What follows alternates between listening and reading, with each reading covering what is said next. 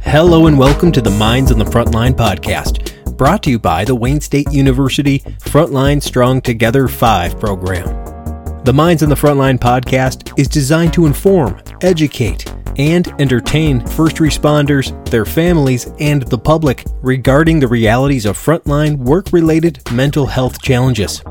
In this episode, we will introduce you to Dr. Ali Amirsadri, who is currently the Chief Medical Officer for the Department of Psychiatry and Associate Chair for Clinical Services at Wayne State University, as well as an Associate Professor at Wayne State University School of Medicine. Dr. A has a long history and vast experience in the world of mental and behavioral health. In addition, he is one of the driving forces behind the Frontline Strong Together 5 program, or FST 5. We are also joined by Manisha Leary, a clinical therapist and the program manager of FST5. During this episode, Dr. A will describe how our developmental experiences determine how we function socially, professionally, and personally throughout our lives. Then, Doc will help us appreciate the spectrum of emotions and reactions that can manifest from a perceived stress. This turned out to be a fantastic episode that provides a solid foundation of how and why neuroconnections develop in our early years and how they impact our reactions and choices throughout our lives.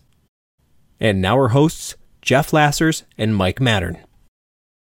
Good morning, Michael. How are you, buddy? Uh, I'm good, Jeffrey. How are you? I'm fantastic. Welcome back to our third episode of the Minds on the Frontline podcast.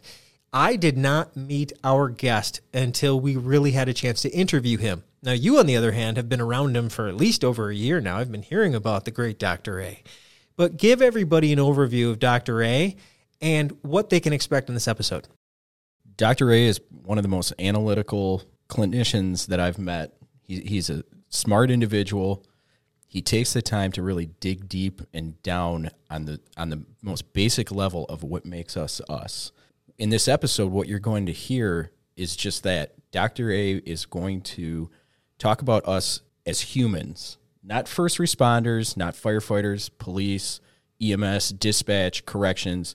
He's going to talk about us as humans, how we were brought up, and our experiences prior to being first responders really affect how we act as first responders, how the job makes us react to what we are doing.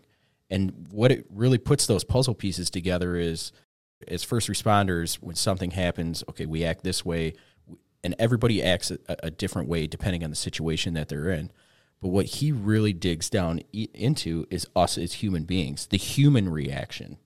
Because at the end of the day, we're all first responders, but before we were ever a first responder, we're human and all these reactions and all these feelings and all these thoughts after these traumatic events or 20 years of dealing with traumatic events all of those are really a human reaction. We are humans. We are all wired the same. We are all built the same. And that's what he's really going to explain is that element of why we are like we are as human beings as people as mike and as jeff not as firefighters. Right I felt that he did an amazing job distilling down to the basics. Absolutely. Just what it is. And he lays it out in a way that uh, the common first responder, I think, can really appreciate. And the other thing I really enjoyed about him is that he expressed and showed to me that he not only has a huge amount of experience with first responders in this path, he's seen the do's and the don'ts enough for us to go, we should be listening when he talks. Absolutely. That he's an individual that he's a student of the game. Yeah. He really likes to to dig deep down into the basic level and set that bedrock down to build upon for everything else. And that's really what he does on this episode is he sets that bedrock down of okay, here we are. This is what we normally are. This is what we are as humans. Now we can build up on why things start happening. And that's what I really think he hit a home run with yeah, this, is not a long one, but it goes super quick anyway. And we don't want to forget Manisha Leary. Thank you very much, Manisha Leary, yes. for uh, being on this episode with us. We couldn't forget you. Absolutely not. Absolutely not. Integral part of the team. Absolutely. All right, well, enjoy the show. Hi, Dr. A. Good morning. Good morning. How are you? Good morning. I'm fantastic. Thank you for asking. You? I'm pretty good. What are you, Mikey? Oh, I'm I'm fantastic, man. I'm here hanging out with you guys. Yeah, Manisha, good. I'm awesome. Yeah, it's a great day. Well, everybody's met us, but nobody's met Dr. A. Dr. A, can you tell everybody who you are, what you do, and where you do it? My name is Ali Amirsadri. I am uh, an employee of Wayne State University and Wayne Health. At this point in time, uh, I carry the position of the Chief Medical Officer for Department of Psychiatry, an Associate Chair for Clinical Services, and uh, I'm an Associate Professor of Psychiatry at Wayne State University School of Medicine. I am in program development in general. I see patients, and my background uh, particularly has been in acute care psychiatry, emergency psychiatry. And that is uh, where I have received my best joys and uh, most mourning that I have seen and witnessed. Currently, I'm focusing on establishment of a reasonable but close to perfect program for our first responders in the state of Michigan. That's it. Well, thank you, sir. How long you been doing all that? Uh, I believe that uh, when I started, I didn't have any gray hair. More than 30 years I have been in this. I started going gray early, so I feel you, buddy. At least we still got it, right? It's still there. Of course. I enjoy it, in fact. yeah, me too. My wife likes it. um, so you're here to really help us really establish the spectrum of behavioral health problems and crises that we as human beings tend to experience. So, can you give us the overview of things like anxiety, depression, PTSD, substance abuse, suicide? You get it, right? That whole big spectrum that we might encounter. I know it's a big ask, but the idea being to really demystify that group of things that we may experience as something that can't be fixed. Mm-hmm. This is a very complicated but excellent question. So you have to bear with me a little bit. Please. And uh, I'm going to talk about human beings, then we'll focus on first responders. Because first responders are human beings like anybody else. They are not quote unquote uh, heroes and Superman or any of that. So, what happens is that as our brain develops in general from the beginning, we have to create connections between these cells, which are called neurons in our brain. And as we interact with anybody else, the first interaction is with the mother and those who are around us when we are born. We start creating these connections. The more connection we have, the more of these synapses we are going to create. And those interactions that we have with others around us will dictate us what type of connection we are going to create. In other words, if I have a supportive environment of care, a caring mother, if I have people who are around me loving and caring for me, if whenever I'm hungry, milk is provided, if the mother and others touch me and my skin, all those and each one of these will create networks in my brain. The more these types of caring situations are provided to me, the more networks will be created in that arena, and these networks will become thicker.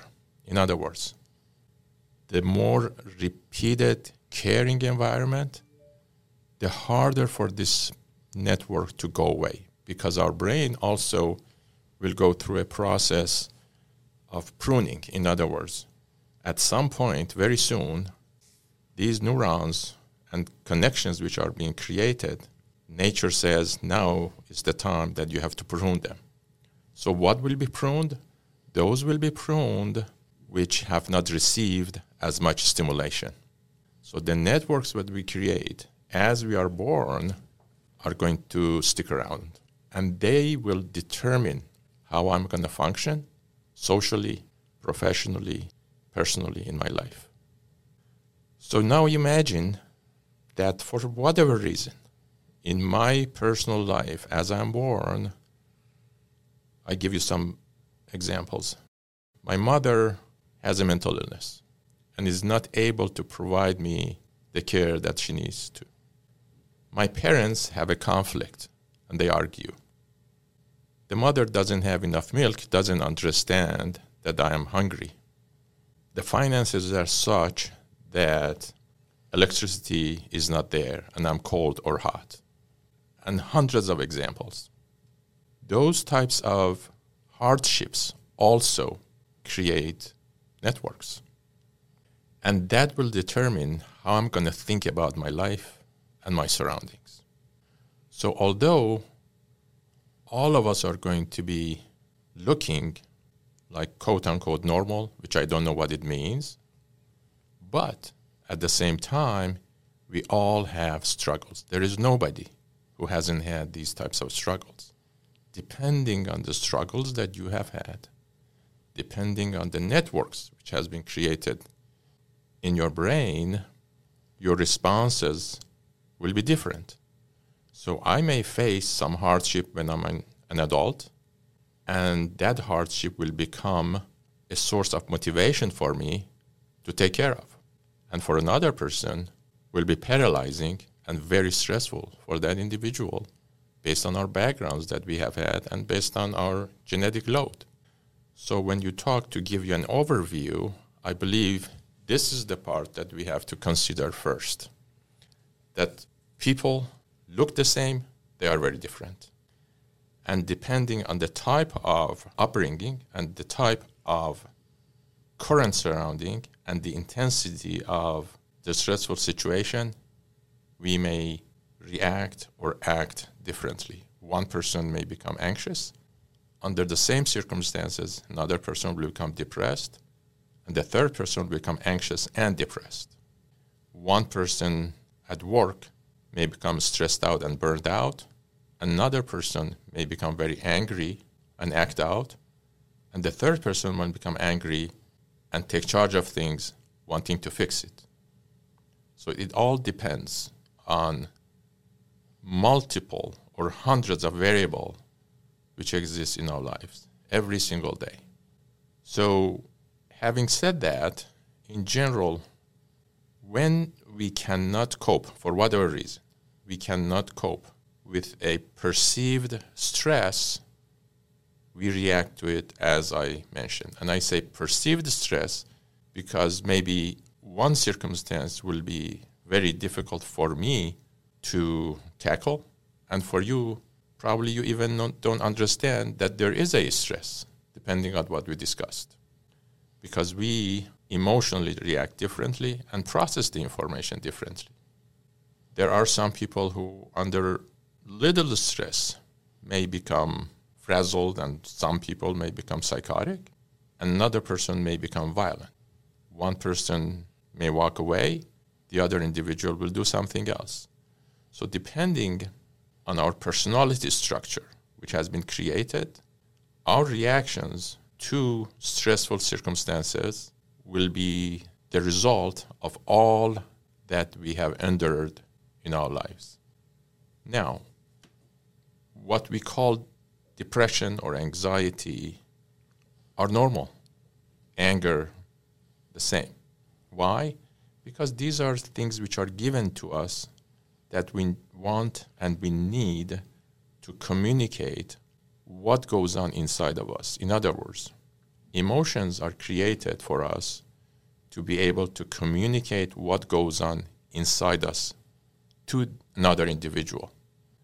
The problem is that the other individual who is in front of me probably hasn't read the book of nature, has, is not educated about it. So they may misinterpret what I'm expressing. And based on that, that will create a conflict. And the seed of all these that goes on is the failure of our negotiation with each other and inside ourselves. If we learn this language and understand it, then we realize that the other person who's anxious is trying to tell me that I'm scared, I'm worried. And we will react very differently than saying, oh, that's going to go away. reassurance is fine, but minimizing is bad. Although there is no good or bad in life in general, but this is how the culture has uh, taught us to think this way. The question of array of um, illnesses, if we call it illnesses, or disorders, is as such that we artificially has put certain boundaries around certain symptoms, and we call them anxiety disorder, depression, psychosis, etc. When in reality, the body goes through whole other stuff, and it is good that we have these because we need to communicate with each other professionally and personally, but at the same time, we should not get hung up on those because the human being, regardless of their illness or emotion, are human beings.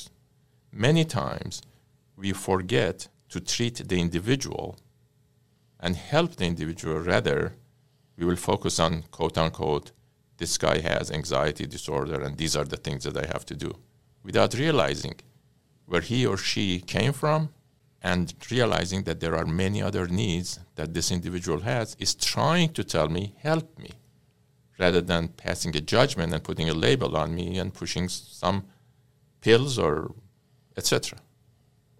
By saying what I mentioned, I would like you to be a little bit more specific about what area you want me to focus on.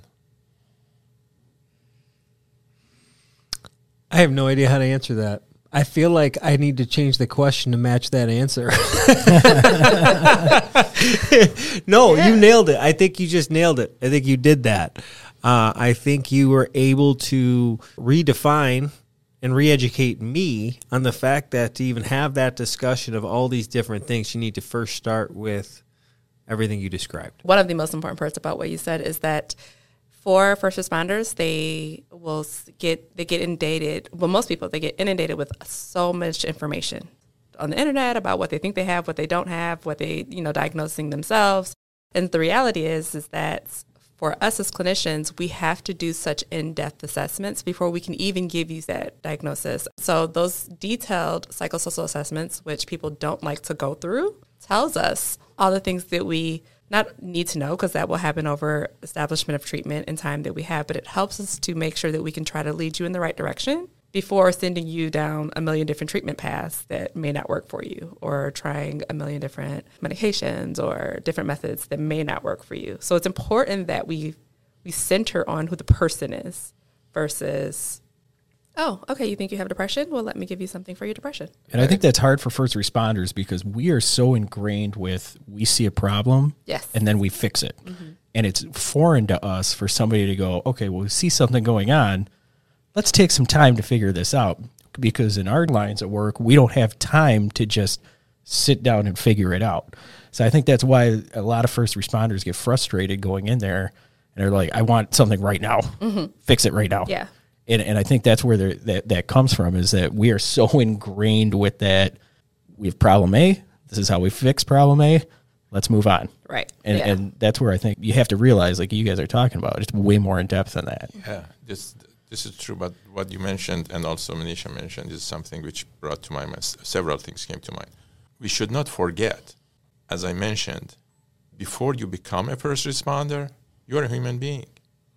We never have focused on the human being mm-hmm. as the first responder. What we want to do is say, we are all the same. We have similar reactions. In mm-hmm. other words, we are all like unfinished books from birth until the last breath. When we take the last breath, the last chapter is not finished yet because the last chapter will finish when the grieving process of those around us hmm. are going to go through. And we are not there. Mm-hmm. What I'm trying to say is that each interaction that you have with the public is one paragraph of one chapter of your book. So it is never ending. And what needs to happen when you go and ask and, or seek for help is to learn to be honest with whoever is around you, try to be honest. It's difficult to be honest, but try to be honest so they can understand you to the best of their ability and work with you to make you understand what you are going through. Because our brain in general is not made to understand, it is made to survive. And as a first responder, you are always in the conflict of helping, but at the same time protecting. Who? Both individuals. You can't do what you want to do. You have to do what is presented to you as the first responder to do. Why? Because the stuff that they have presented you to do are things that have worked. But the form or presentations of illnesses are very different. So you go and try to help someone, and the individual is going to reject you, yell at you, and possibly become violent towards you. You don't expect that. So your defense mechanisms will go up immediately. And when such a thing is created, the expectation next time is going to be defensive as you approach. And that creates the barriers immediately. So this is a very complicated issue that we are asking for our first responders to be at your best behavior, comply with all regulations, and be as helpful as you can be and understand the situation. It is, in other words, impossible to do this unless someone has gone through tremendous training and repeating similar scenarios as they have been going through their training or with their colleagues. And that's why you probably may see, if you find a first responder who has not been traumatized, that they are much more mellow and resolve issues probably with ease.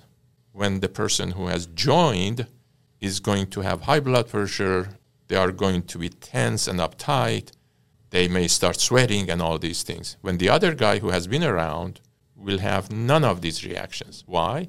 Because of the exposure, because of lack of expectation that the other person has and is confused why this guy that I'm trying to save his life is acting as such with me. So it's a very complicated picture. And that's what we are trying to do with the FST5 to make people understand we are all human beings. We all make mistakes, but we learn we should learn from our mistakes. Then it won't be. In fact, there is no mistake, if we call it.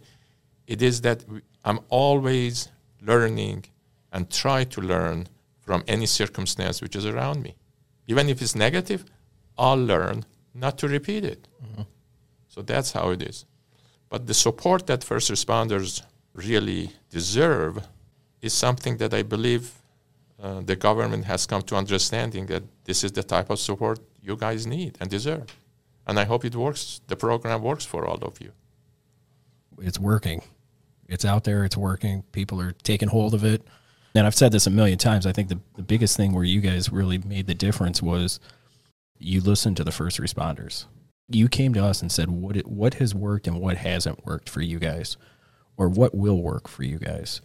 And that's I think the biggest difference is nobody has ever taken the time to sit down and talk to us and ask us what we wanted. We were always told this is what you're going to get, but no one ever took the time to sit down and listen to what the first responders had to say. Well, we need to understand one thing, and that is this program is yours, mm-hmm. not the universities or others.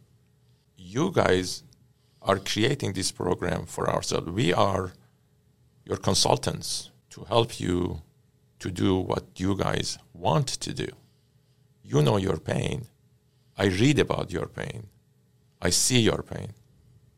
But you know your pain. You live your pain.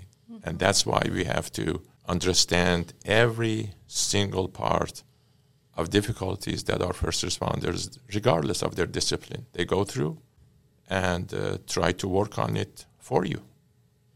What advice can you give to other states that are looking to support similar programs?